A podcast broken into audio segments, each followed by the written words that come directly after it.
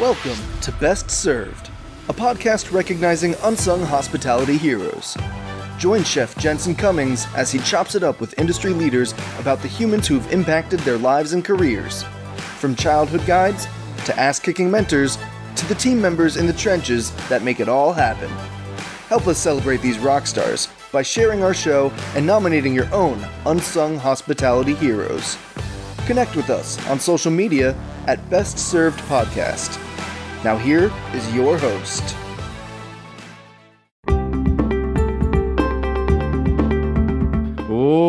What's up, everybody? Jensen Cummings here. Thank you, as always, for tuning in. We're talking in startup mode. When do I hire? Such a critical question.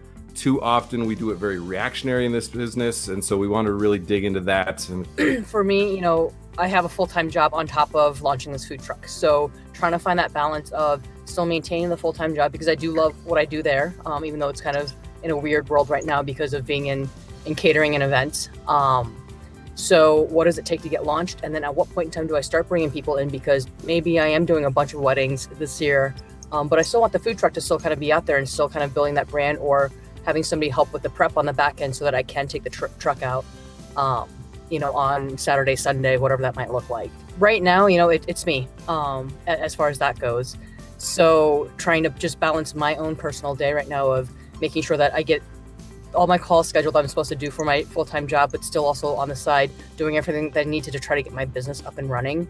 Um, I think, in, you know, moving forward and forecasting out, if you will, when I do have a team, is knowing that they're trusted people that, you know, using different software, that type of thing, make sure they're where they're supposed to be at the right time, you know, because I may not physically be there with them. Just looking, thinking back to our own experience of me starting 7shifts and going from one person to we're 150 now, you do naturally do everything for a little while. And that point in which you transition to having someone help you is um, is a point that everyone, if you ask them, says that they waited too long to do. That that passing of the torch typically doesn't happen as fast as it should for a variety of reasons. I think people, myself included, are kind of like, I can do this better than any person coming in. And while that may be true, it's not going to be true as you look to continue to scale out the business and and and you get more bookings and then pretty soon and I've seen this a million times where people are so busy in their business working that they can't see the forest of the trees. They're just like someone will come in and go like well why don't you just hire someone? And and they'll it sounds like such a obvious comment and you just the answer is well I don't have time. Like you're just perpetuating this hamster wheel.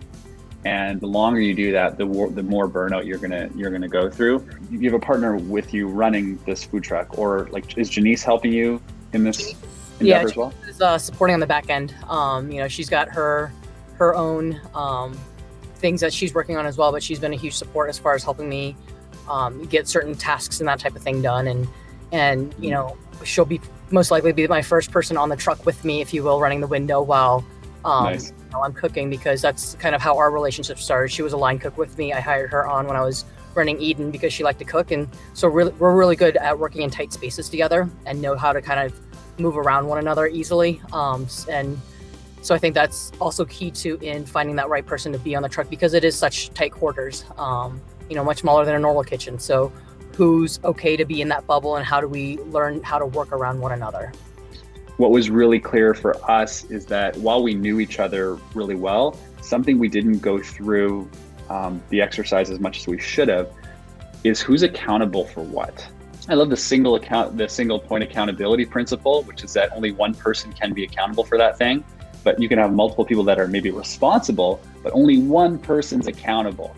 Um, and so I've kind of carried that throughout the, the history of building this company and uh, I think those boundaries are really good to set up, being like, look, I can do this really well. Why don't you take on this? And, you know, shake hands. And, and when something does come up when there's conflict, just talk it out. I think that that's probably the best thing in the early stage to do.